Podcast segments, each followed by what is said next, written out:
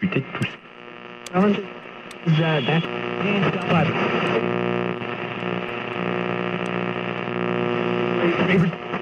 You know, these people. Oh.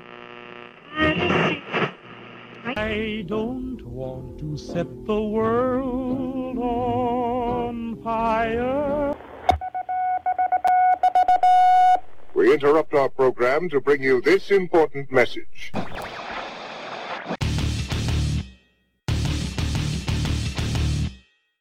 Good evening, good afternoon, or good morning, whenever it may be, wherever you may be, and however you may be hearing my voice. Whether it be via download through one of the many podcast platforms, or if you are listening to the premiere on the Alternate Current Radio's live stream, I appreciate you tuning in and joining me as we attempt to navigate the shark infested waters of the agenda incentivized media and look past the propaganda. This is your daily dose of what's currently all the ruckus.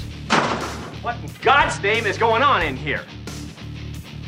What was that ruckus? Uh, what ruckus? I was just in my office and I heard a ruckus.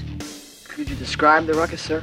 Watch your tongue, young man. Watch it. According to Rebecca Patterson, a personal growth and client acquisition mentor, writing for Forbes, we have all been guilty at some point in our lives of saying, I'll do it tomorrow, or we wait to do something based on if something else happens. We can set goals way ahead in the future, feeling comfortable knowing that it's far off and there is no huge pressure to take action just yet. For me, one of the biggest blocks I see people battle with is time. Now, some argue time is the most precious thing we have, and while I would be inclined to agree, I would also argue that time is not a real thing. Albert Einstein is often credited with saying, quote, When you sit with a nice girl for two hours, you think it's only a minute. But when you sit on a hot stove for a minute, you think it's two hours. That's relativity, end quote. We have all been on a great holiday that passed too quickly, and we have all had that terrible week that felt like an eternity. So how is time the biggest block to success? Often, when I first speak to someone, they have a strong interest in personal development and have read some of the best, most well known books, but they still feel completely stuck. When we dig a little deeper, it always becomes clear that where people feel stuck is at the execution stage. Although they understand the theories detailed in the books, they are still struggling with practical ways to actually implement the theories in their daily lives. When it comes to manifesting, goal achievement, etc., the bit that people find hard is believing they already have something that they desire. They want something so badly and spend so much time craving it without realizing it's already in their possession. It seems a lifetime away, if not completely out of their reach. But if we consider that time is, in fact, just an illusion, that would suggest that anything we desire to do, have, or be is already in our possession. This theory is backed up by Einstein's theory of relativity. He believed that space and time are part of one continuum called spacetime with four dimensions. Space has three, and time is the fourth dimension. Everything that has happened or that is happening has its own coordinates in the space time continuum.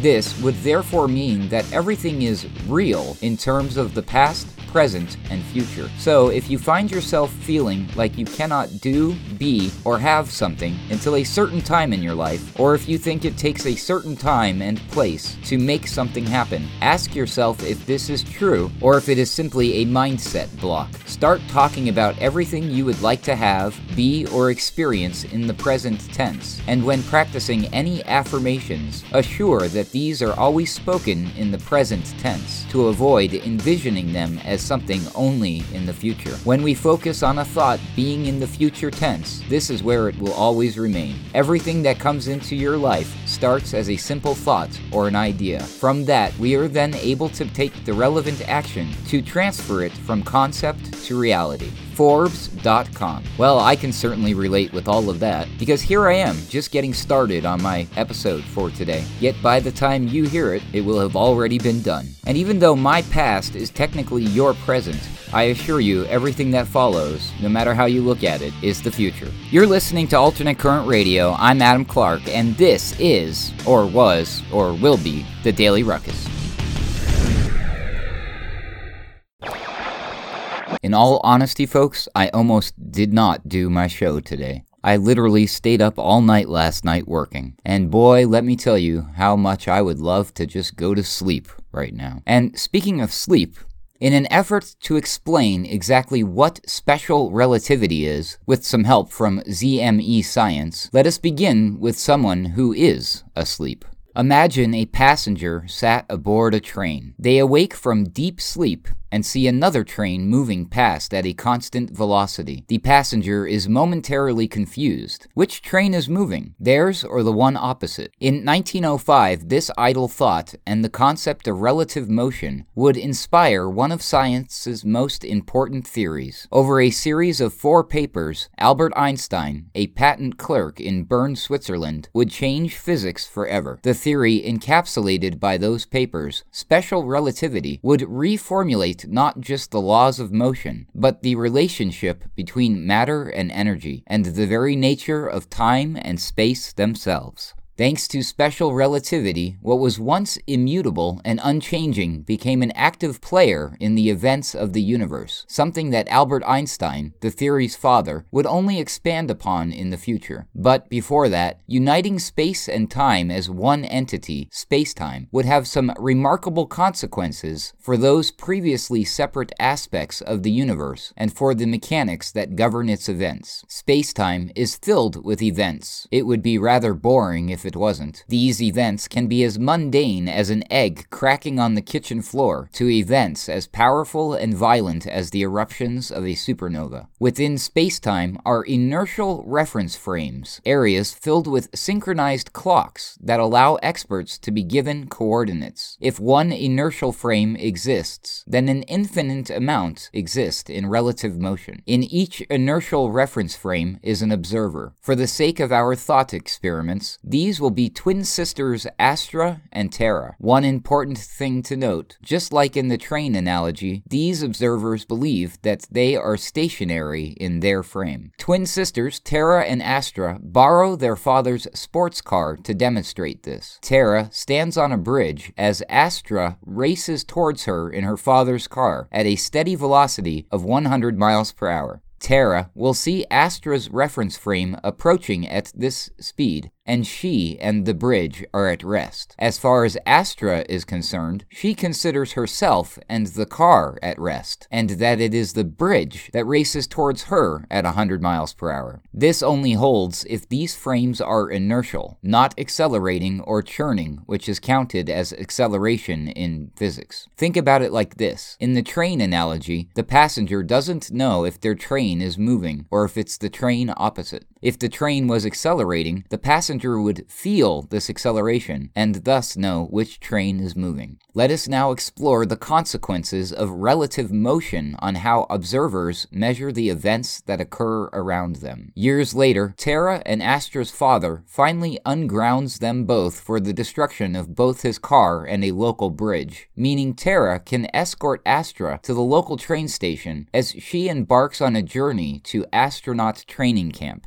As the train pulls away from the platform and achieves a constant velocity, lightning strikes it at the front and the back, getting Terra, a theoretical physicist, thinking about how she and her twin sister would have experienced the event. This encapsulates a revolutionary aspect of Einstein's 1905 theory the idea that observers in different reference frames experience time and space differently, so much so that observers in different reference frames can disagree on the order in which events occur. Imagine, if you will, Terra standing on the train's platform, stationary, and Astra standing on the roof of the train as it moves away at a constant velocity. A bolt of lightning strikes the front of the train, and another strikes the back of the train. From her vantage point on the platform, Terra sees both bolts hit at the same time. When she speaks to Astra on the phone, she is surprised to hear her sister say that the front was struck first, and then the back was struck. Terra realizes that this is because Astra was traveling towards the light signal from the front of the train, and thus it had less distance to cover to reach her than the signal from the back of the train. Meanwhile, on the platform, Terra was an equal distance from both bolts and thus saw them happen simultaneously. But what about the law of causality? What is to prevent event A that causes event B being seen after that effect in a particular frame, and thus in the reference frame having the consequence of putting effect before cause? This might not sound like a problem, but say Astra sees B before A. She could potentially send a signal to Terra about B that is received before A has even happened. Maybe quick enough that Terra could actually stop A from occurring? Terra ponders this as she screams at her more adventurous sister to sit inside the train rather than stand on its roof. When examining the rules that Einstein would need to transform coordinates from one inertial reference frame to another, the physicist discovered that they were identical to the transformations developed by Dutch physicist Hendrik Lorentz. Lorentz had arrived at these transformations whilst considering James Clerk Maxwell's laws of electromagnetism. This finding excited Einstein. As a major reason he began speculating about the nature of light and the speed at which it travels was a result of Maxwell's laws of electromagnetism. These laws didn't just unite the phenomenon of electricity with magnetism, creating electromagnetism. Maxwell found that electromagnetic waves traveled at 3.0 times 10 to the power of 8 meters per second, exactly the speed of light. Thus, Einstein's predecessor had found that light is an electromagnetic wave. The use of the Lorentz factor in the transformations of special relativity leads to a stunning consequence the fact that nothing with mass can travel at the speed of light. But the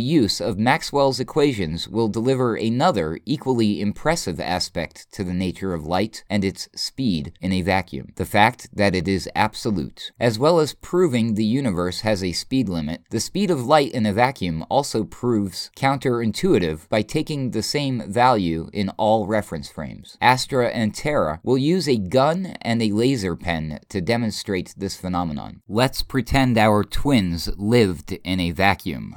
Imagine Astra is stationary and fires a bullet. Terra measures it traveling at 850 meters per second. Astra accelerates to a constant velocity of 50 meters per second and fires the bullet again. Terra measures it traveling at 850 plus 50 to equal 900 meters per second. However, imagine if Astra is stationary and fires a laser at Terra, who measures it traveling at the speed of light, c. Astra also measures it at c. Astra accelerates to half the speed of light and fires the laser at Terra again, who measures it traveling at the speed of light again. Astra also measures it at c again. Clearly, if light behaved like any other projectile, Astra, who is in a reference frame traveling at half c, would measure the speed of light racing away from her at c, whilst Terra should register it traveling at c plus half c. But she doesn't. She also registers it as traveling at c. The reason this should be the case is, Einstein reasoned, that if it were different, then if he raced a beam of light at c, he could churn and see that light as a stationary electromagnetic wave, something that is forbidden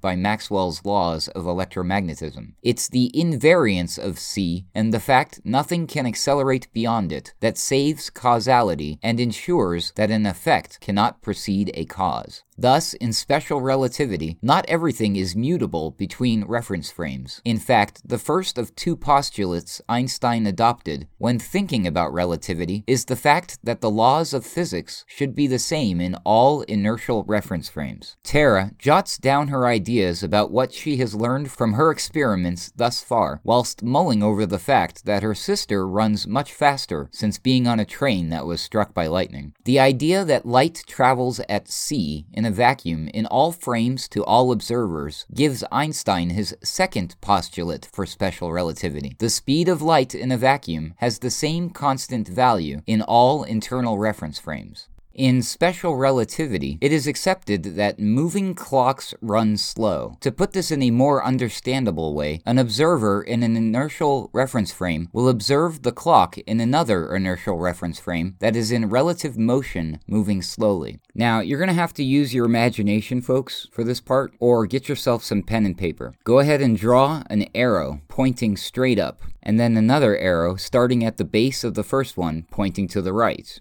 You should now have what looks like basically the first quadrant of an XY axis. Now, draw or picture a diagonal line extending out from the base of those other two arrows, and we are going to try to see what happens if Astra were to board a rocket ship and Terra were to stay behind, but they both have clocks that have been synchronized at point A, which is where all three of the bases of the arrows meet. Now, halfway up the vertical arrow, or the y axis, we'll call that B, which is what Terra's clock looks like at that moment. And then a little bit further up the line, point C, which again is what Terra's clock looks like. If you were to draw a horizontal line at point B to the right, if you did this correctly, the point where that intersects with the angular arrow that you drew, we'll call point D, which is what Astra's clock looks like, while Terra's clock looks like like point B. And if you do the same thing with point C, another horizontal line, where it intersects with the angular line representing Astra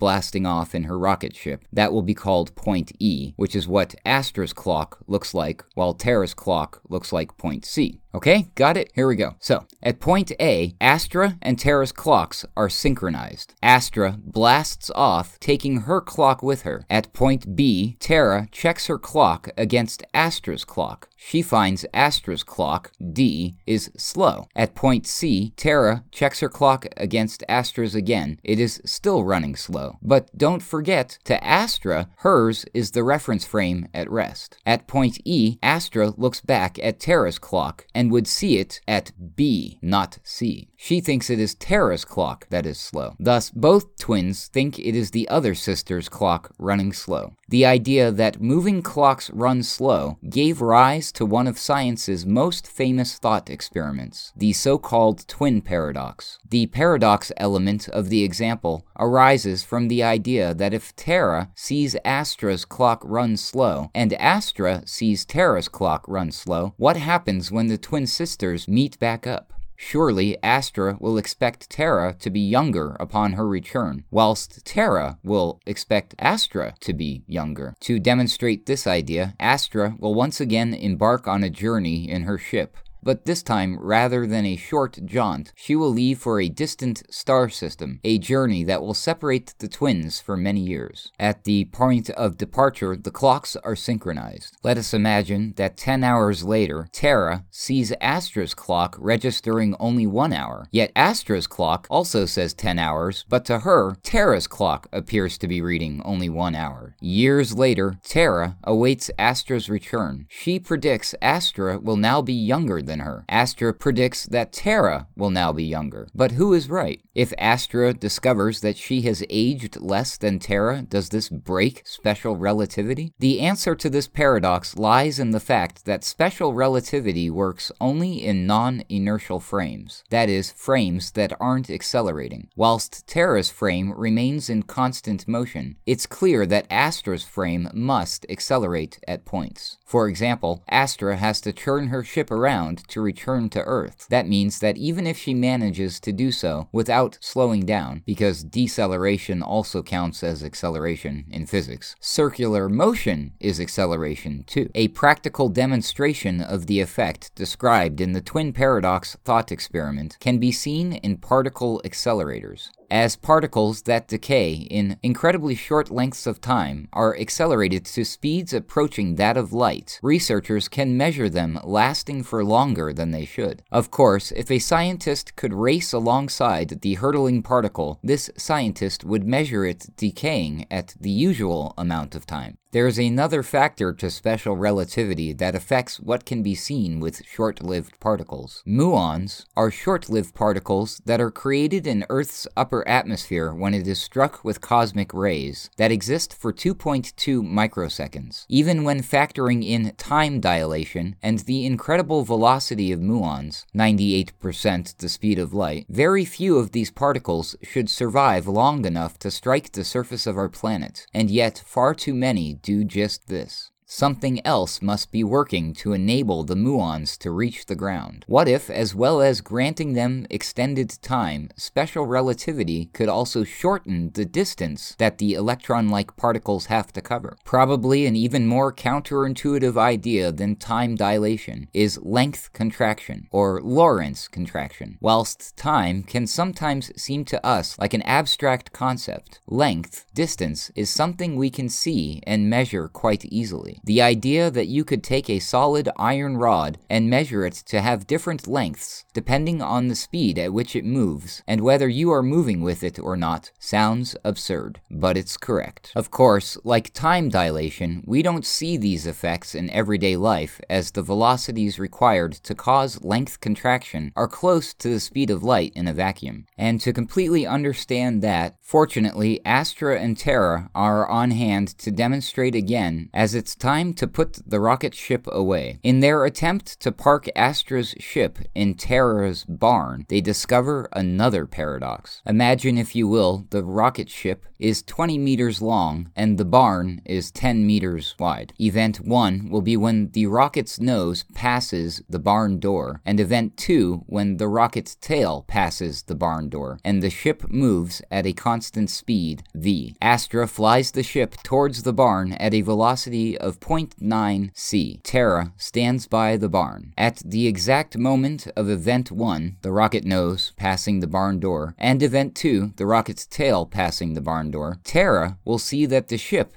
is only 8.8 meters long, whilst the barn is still 10 meters wide. However, Astra will see that the ship is still 20 meters long, and it is the barn that is much smaller at 4.4 meters. Clearly, it is from the perspective of Terra that the ship will fit in the barn, albeit briefly. Astra disagrees. So, what is the solution? Obviously, the ship isn't going to fit when it's stationary, but the sisters want to know if there is a point when the whole ship will be inside the barn. Fortunately, the barn also has back gates, so they can run the experiment without too much damage. Now, imagine all of this happening very quickly, of course, but event 1 1 would be when the rocket nose passes the barn door. Event 2 is when the rocket tail passes the barn door, at which point Terra closes the barn door and opens the back door. Event 3 is when the rocket nose leaves the back door, and event 4 is when the rocket tail leaves the back door. For a brief moment, what Terra would see would be the ship inside the barn with both doors closed. However, for Astra, the front and back doors are never simultaneously closed. The key to solving this paradox is simultaneity, because events can occur in different orders for observers in different reference frames. It's quite possible for Terra and Astra to disagree whether the rocket was ever fully inside that barn. This is the spatial equivalent of the twin paradox, and the answer to the question, which sister is correct, in both cases is the same. Both of them. What both of these effects tell us is that in special relativity, there is no reference frame that has any privilege over another. But there's more. Thus far, we've focused our discussion on how Einstein's theory of special relativity affected how we think about the world. But in terms of changing the world, no element of this theory theory had as much impact as the matter energy equivalence. It was this concept and E equals mc squared, the equation that embodies it, that would give rise to the atom bomb and the mushroom cloud that is etched in our minds as the ultimate symbol of destruction. It is cruelly ironic that a lifelong pacifist like Einstein will forever be linked with man's most destructive impulses. But as the sun sets over the doors of Terra's barn, Astra suggests to her now elderly twin that this is a discussion for another day. ZMEScience.com. And you know what else is a discussion for another day, folks? Yep, you guessed it. For the ACR, I'm Adam Clark, and this has been the Daily Ruckus for Wednesday, March 3rd, 2021. For more information, please visit alternatecurrentradio.com.